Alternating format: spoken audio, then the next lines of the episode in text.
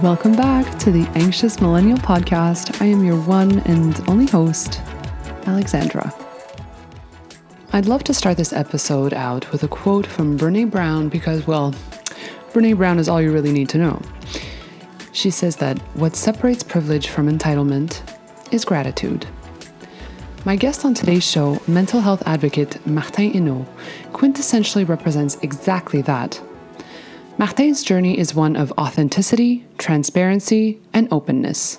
Among his many accolades, including leader, speaker, and social entrepreneur, he currently sits as chairman of the board of Relief, an organization with a mission to support people living with anxiety, depression, and bipolarity, along with their loved ones. Open about living with bipolarity, Martin speaks his truth and is unencumbered by what we all expect him to be white and privileged he is refreshingly open about being these things. And this acknowledgement that many are afraid to admit to allows Martin to powerfully choose to push and fight against the grain of privilege in order to grow and advance both in his career and to advocate for those whose voices have been, frankly, oppressed. So please join me in extending a very warm welcome to Martin Enault on Anxious Millennial. Martin, thank you for being here. Oh, thank you for inviting me. Absolutely. It's always a pleasure to talk to you. And I think we all want to know, anybody that knows you wants to know what is your word for 2021 and why? Oh my God, I, I have so many words for 2021, but I my word that I keep going back to is hope. Um, hope, not to go back, but hope uh, to change the way we've been doing and use the pause COVID has brought us as a way to reinvent our future instead of just hoping to go back to how things were, but hope that we actually reinvent society for the better once and for all. I am so elated at my guests this year. The words for 2021 are so much happier. So, what can you tell me about your mental health journey, Martin? What can you share with us? Well, mental health has always been part of my life. Obviously, I, I, live with bipolar disorder, so even though I was only diagnosed a couple years ago, I, have obviously lived with it my entire life. Um, I, I, used to think that anxiety and depression was what I live with. Obviously, they're part of bipolar disorder, and I still live with them. Um, but it took me a long time to put the words and the understanding of what I felt. Um, my journey started as a swimmer, uh, having sport psychologist class helping me manage stress. I, if you had told me back then that it was in stress that I had to manage, but my bipolar disorder, I would have laughed at you because that, that made no sense. But I, I went from not understanding what my own journey in mental health and mental illness was um, to slowly understand that it's it's not something I suffer from. It's something that I benefit from and that I live with and that enables me to be a better person. Um, and and the struggles I've lived with, the panic attacks that just threw me on the ground, sent me to the ER, and and and and kind of changed my life, my perspective on life because I couldn't stop looking for something wrong with me physically um, and to realize that it is something physical i'm living with. It's, it's not something that i just imagine it, it actually has physical repercussion but i i don't have a heart defect. I don't have a lung defect. I'm, I'm not fainting because of my heart is wrong. I'm fainting because i have panic attacks uh, related to my bipolar disorder. So it's been a journey of transformation a journey of change and a journey of understanding that mental health is something that shouldn't be kept in private. It's something that we should be proud of who we are as human. We should be vulnerable, and that extends to our workplace and with the people that that we work with on a daily basis. Amen to the pride piece. That is incredibly important. And that actually brings me perfectly into the next question, which is the openness with which you talk about, you know, your bipolarity. And I have to commend you on that because it would be easy to fall prey to society's, I guess, lack of education on the matter and just sort of tuck that away.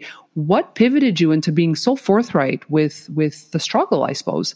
Well, it, it, happened naturally for me. I've, I've never had a moment like you hear people often talking about this breakthrough moment uh, where something happened and made them realize that they wanted to come out. I've never had that. Uh, it's not that I didn't have the shame, but the shame I lived in a different way. It was a shame towards myself more than other people. It was more that I, I couldn't understand what I was going with, what was going on with me. The reality is, it, started with me posting uh, for Revivre back then, which is Relief now, the organization I'm chairman for uh, in mental health, saying that I, I need volunteers for the organization. Like I was looking for volunteers, and people started writing to me saying, thank you for opening up. Do you need help? Are you okay? Thank you for enabling me to, to talk more openly. And my reaction was, I think they're sending a message to the wrong person because I'm asking for volunteers. I, I don't understand the messages. And, and slowly, I, as I started exchanging with people, I realized that just the taboo around mental health was still massive, especially in the workplace.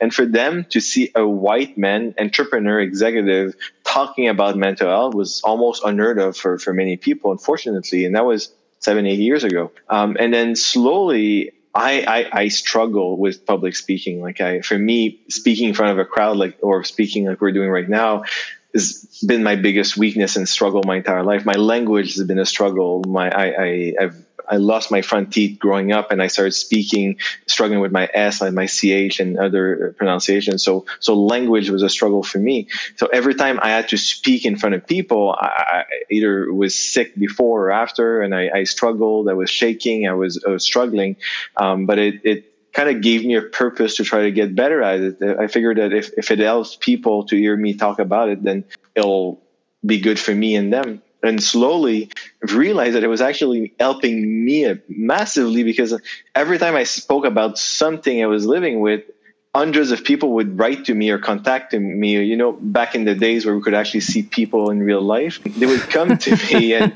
and say, Thank you for opening up. I've lived with the same thing. So the more I realized it wasn't just about me, it was for everyone, it became a natural for me to just talk about what I live with unbelievable. Again, the pride piece that you were able to put that away and you understood that this was bigger than you, I think is what a lot of leaders now need to understand. And we spoke offline, you and I just before about, you know, decisions you made for yourself to make sure you were, you know, showing up for yourself. And it's more than just about you, right? It's about the team of people that do inevitably look up to you, right? For sure, and and honestly, look, I'm a white man. I'm a I'm privileged as they come. Like I grew up as a Catholic white man. Like it doesn't get better than that eh, when it comes to society, and it's incredible to not admit all of the wrongs I've personally done because of my own stupidity, not understanding the privilege that I had to women, to people of any skin color, religion, simply because of my own ignorance. And now that I realize that, uh, for me, it's important to mention how it's in society we have a role to be leaders to change the way people think the people operate and, and such. And, and that starts with how we manage ourselves.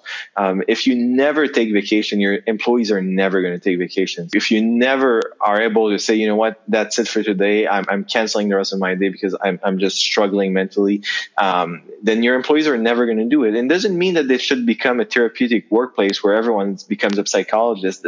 Quite the opposite. Just a workplace where people can actually feel that they have a right to be humans. If they're not doing well, that they can just say, I'm not doing well. Um, and if it keeps happening, that the workplace has a right to say, you should have access to help. Let us know what you need. And if the person refuses to get help and continually refuses to, to do anything to get better, then they get fired. And, and that's okay because the workplace is understanding of, of everything and the person's refused to get help. And maybe that's the kick they needed to just ask for help. So I, I feel that there's a huge responsibility in, in being ourselves um, the leader, the way we manage ourselves, and we tell other people to manage themselves. The compassion, the compassion. I tell you, the importance of it cannot be stressed enough. As chairman of the board of Relief, what is your sense of how your own personal story fuels the work that you do there? Well, I brought a lot of the focus on the workplace entrepreneurship for relief. Um, honestly, uh, a few years ago, uh, six, seven years ago, when I was talking about how we needed to be in the workplace, I've had people coming to me saying I was putting dollar signs out of people and that I, we needed to focus on the human, not the worker. And, um, and, and even from executives, um, saying, Hey, um, I, you should open up about what you just asked me for help from because people could would call me nonstop saying I need help for my daughter, for my son, for my wife, for myself, and then when I would tell them, all right, can, can you do something within your own business about what you just experienced, they were like, eh, not really like it, it, it, it's separate. I don't want them to be involved in my thing. So um, it pushed me to say, you know what, let's involve the workplace in solving this problem because the problem is far bigger than governments. And quite frankly, I don't think governments alone can fix it. I think that we need a society to find new ways uh, to do so. And and what I've, I've decided is that I was going to stop relying on governments to fund the organization, and I was going to uh, convince uh, the amazing general manager Jean Remy to follow me on that journey, which he did, and he inspired me on so many other levels himself in, in creating uh, the, everything that Relief stands for today. Um, and and we started on a journey where we actually look at bringing an entrepreneurship mindset to a non for profit, while at the same time um, using that money that came in to help even more people. So it enabled us to literally do times six on the revenues in the last six years for where we were six years ago to now, um, and helping significantly more people. We went from having about three or four people in our team of, for, for interventions to uh, being 12, I think even 14 people nowadays. So we're helping significantly more people and helping them in ways that they can quickly apply the learning into their own life it's so interesting to hear finally that mental health and providing support for entrepreneurs is not mutually exclusive. It doesn't mean because you're a leader or you're an, you're a person in a position of power that there are no struggles. And that too was an important barrier to break because I think the insinuation is the leader has their stuff together. They don't need any help. They have, they seem to be fully supported. They clearly have capital, but you're working towards breaking that and you're actually providing support, which is absolutely incredible.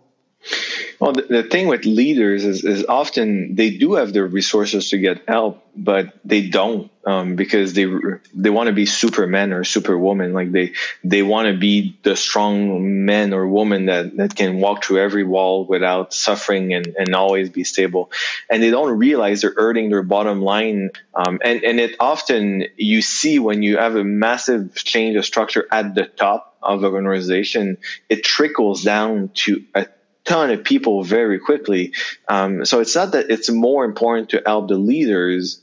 It, quite the contrary. I think it's important to help everyone equally. But if you know that through changing a leader's mindset, you can help 10,000 people instantly because of the changes that will come in, um, then I think that it's worth focusing on that as well to have changes to more people more quickly. Yeah, that's the domino effect. Absolutely. From our first conversation, Martin, we explored together how mental health management is more than just therapy. And this is something I've only just learned myself, having been an avid therapy goer my for, for a good amount of my adulthood. Um, but the fact that it requires community, support, systems. I know that Relief offers services to help people live with anxiety, depression, and bipolarity. So on that, what can you tell us about what makes Relief so unique in that respect? Well, Relief, um, launched by Jean-Remy Provost, the, the, managing director of 13, 14 years ago now, um, launched on a, an initiative that became known as the self-management support approach, which is a third pillar and now we consider uh, traditionally to help someone. Like the, the, the, existing pillars are medication on one side through the traditional doctors and such, and, and therapy on the other side, and uh, at different level depending on the different needs. Um, we believe that there's a third pillar, which is the person themselves living with that disorder, or that disease, or with any kind of issues. Um, and we feel that they need to be educated themselves um, as to what's going on with them. Because if you break your arm, the great likelihood is that your arm fixes itself up if, if it's straight and you can use it again. Regardless if every night you look at it and say, don't heal up, don't heal up, most likely your arm is going to heal up if you don't break it again. Um, your mind uh, and your brain doesn't work the same way. If you're not involved yourself in feeling better, there's no medication therapy that will help you uh, feel better. It doesn't mean you should educate yourself from Google. Quite the contrary. You should have science backed insights that enable you to better educate yourself around anxiety, depression, any issues whatsoever. Relief our focus is anxiety, depression, bipolar disorder in, in the workplace and what it means and the self esteem of, of people but but the same truth applies to to every illness. You should be educated to what you live with and and understand the effects of food of exercise the effect of how to talk about it with your families the effect of uh, the social bias that can come with your surrounding. Like if, if you come from a community uh, an immigrant community that that doesn't want to talk openly about these things like I, I i've decided myself to involve myself a lot more in in the black community of montreal especially the black community that comes from uh, the caribbeans because they still in a lot of families they are not allowed to talk about mental illness. They're not allowed to even touch the subject. They prefer to drink peppermint tea and tell people to drink tea versus opening up on that. Um, and and it, it becomes a, a, tragedy when you're not able to bring people to understand that yes they're allowed to live with those emotions. And where relief is helping is is making people accept what they live with but not just accept not just say okay I'm, I'm fine with it now. Give them concrete education that will enable them to live happier and better because they understand what's happening with them and they understand how also they can communicate with people around them. And a lot of what we do is helping the families as well around them and the people closest to them to understand what to do and not to do when it comes with someone affected with mental illness. Mm it's as if you segued for me because my next my next topic was going to be conventions and culture. Because I know in our first talk or a couple of the first times that we spoke we talked about community and we talked about culture.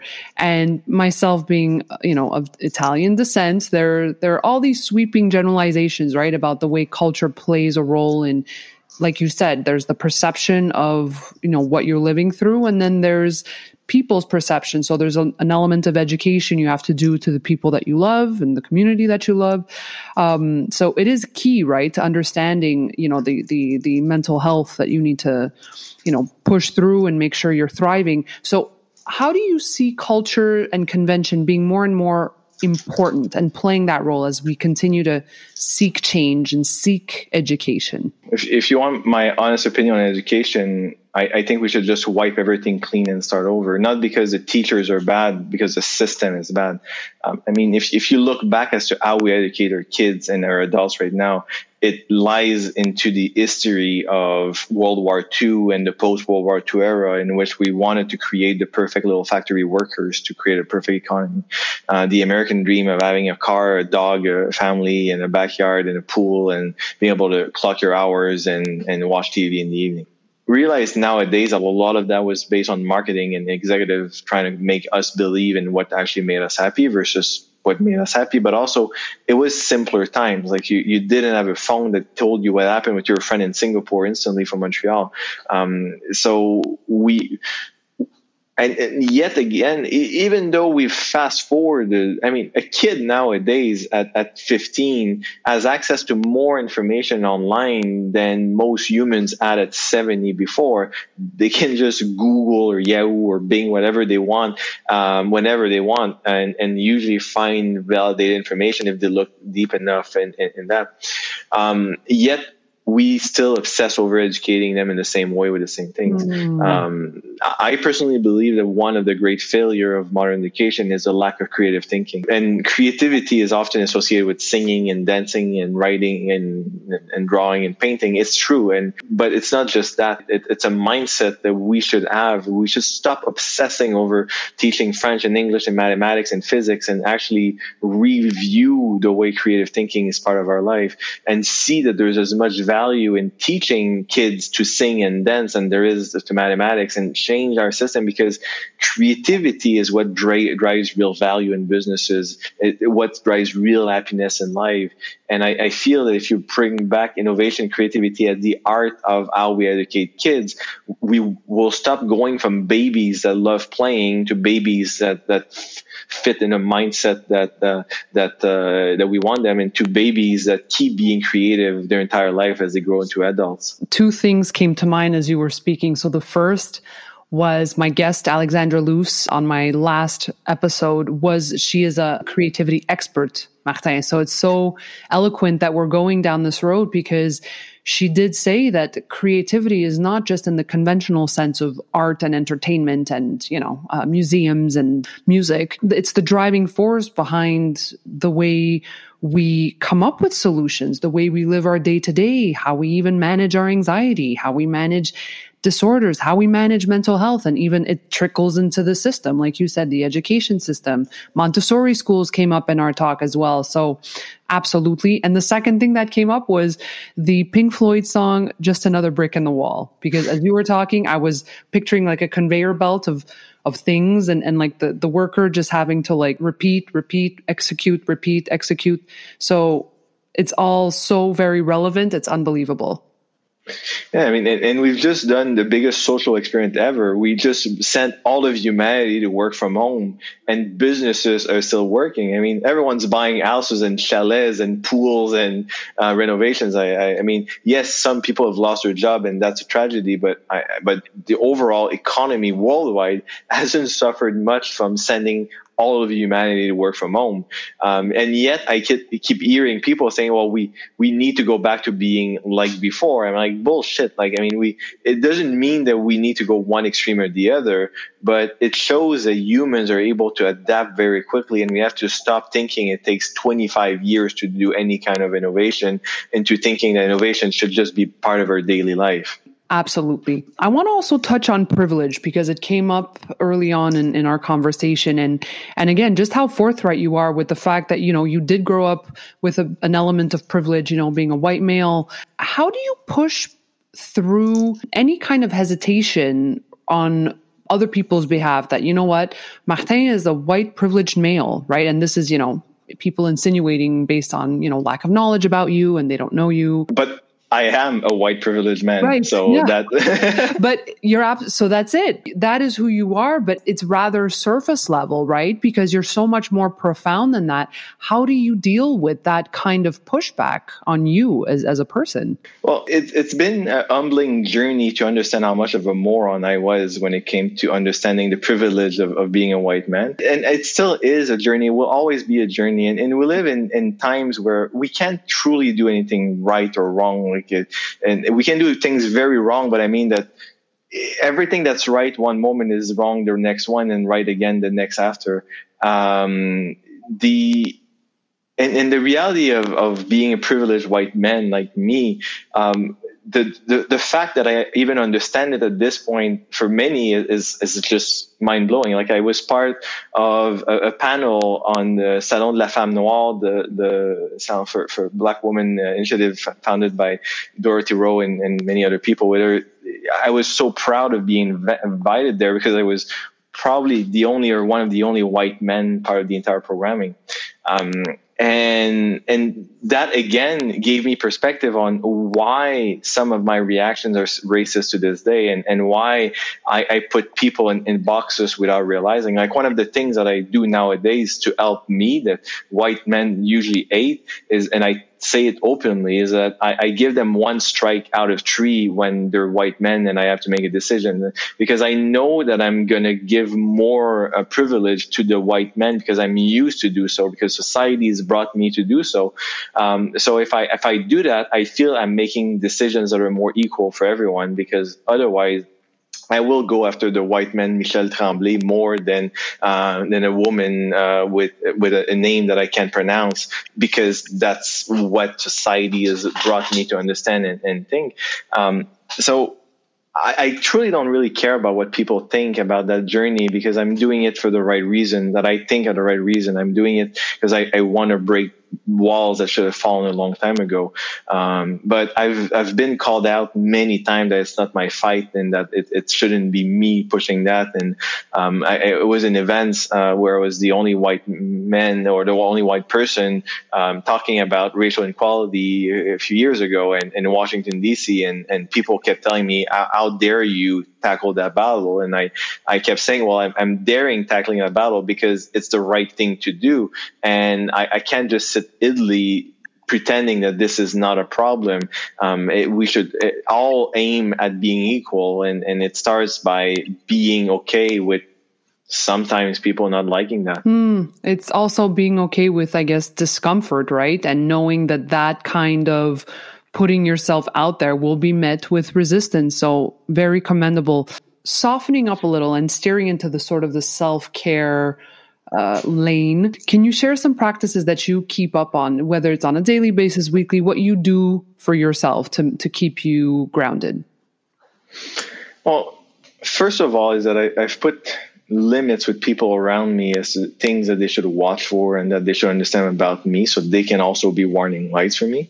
Um, I, I, make a point of always sharing what I feel uh, when I'm not feeling well with the people closest to me um, because there's no way that they can know what I need and expect of them if I don't tell them. Like it, you know, in, in relationship, that the constant uh, reason why people fight is that um, you should magically understand what the other partner needs uh, without them telling you, and then you guess wrong, and that's the end of the word.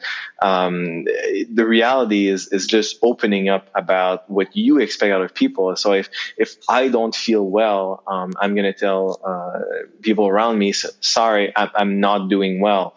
Uh, what I need from you guys is A, B, C. I'm not going to expect them to know that. I'm, I'm going to force myself to tell them. And if I don't know what I need, I'm able to say, I just don't know what I need right now. So, so bear with me while I'm trying to figure that out.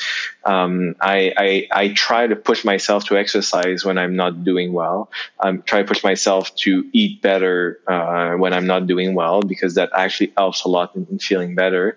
Um, avoid alcohols or any kind of stimulants. I've never done drugs, but I, I definitely would cons- recommend that people don't do weed, for example. Uh, they don't touch cannabis on, on the days they don't feel well. It, it, does quite the opposite of helping them in most cases. Um, and, and just trying to have a healthy lifestyle, and, and that goes in, into actually making yourself feel better because things kind of work out around you and, and people understand that you need a little more space. And, and if I need time to just watch TV alone or play video games alone, I, I do it and I'm not shy of, of saying that's what I need. Hmm. The, voicing those boundaries, I think, are a skill, and I that that's something I think teaching that level of assertiveness too to to the next generation, where you know, we don't want to breed another generation of people pleasing individuals, right? We want them to affirm when they need that time and without feeling that sense of guilt. But even some of it is, is just your body. Like women oh, yeah. are shy of talking that a period every month that there's a few days they're going to feel like shit. It's part of their body like it, it, it's a reality and and it's instead of living that alone and feeling that everyone's pissing you off just saying I need me time for a couple of days. So just bug me on ABC. Otherwise, I'll do my job and, and that's it. Changes the dynamic drastically. Yeah.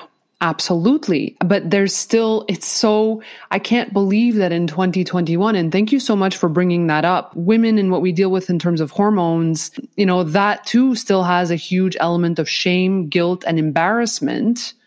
And I can't believe we're still having this conversation about this in 2021 and it it baffles me i don't know what it's going to take clearly a lot of work left to be done you know does it happen in schoolyards where you know um, women are teased? I'm not sure where it's bred from. And you had said so before it's a very complicated compounded problem. But I, am thank you so much for bringing that up because yes, and the mind and the body speak. Yes, yes. I mean, the mind is an organ in the body. Your brain is the most complex organ in your body. Um, it's, it's the same thing as having liver issues and having brain issues, but the brain is uh, massively more complex than the liver is. Um, so it, we're just in the stone age of understanding our mind works, um, and we're just starting to untangle a lot of, of, of what makes us us. Uh, I mean, just genetic testing like I, am going through myself right now a process of going through genetic testing i didn't realize the taboos around that because uh, people think we shouldn't play god and that i shouldn't try to play god by understanding where i come from uh, reality is is we need to stop judging people. We just need to start accepting who they are and being okay that they're doing things we don't agree with as long as it's not something inappropriate that pushes someone to feel worse because of that. That that's my own boundaries.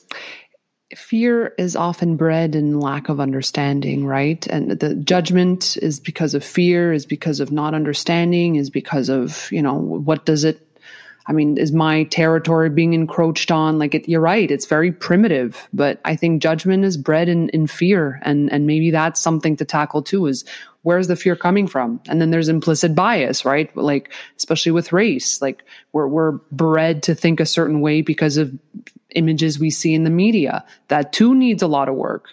Um, so I guess I'd also love to know what it is you're most looking forward to as we're starting to come out of a worldwide crisis, even though there are many other things happening on this planet right now, um, with with the mess that's happening in Israel with the Palestinians. But um, on the more optimistic stance, what is it you're most excited about? Well, I I well, I think uh, COVID has done a few things that needed to happen for a long time. It, it gave a crash course on technology to a lot of people who refused technology in their life for the longest time.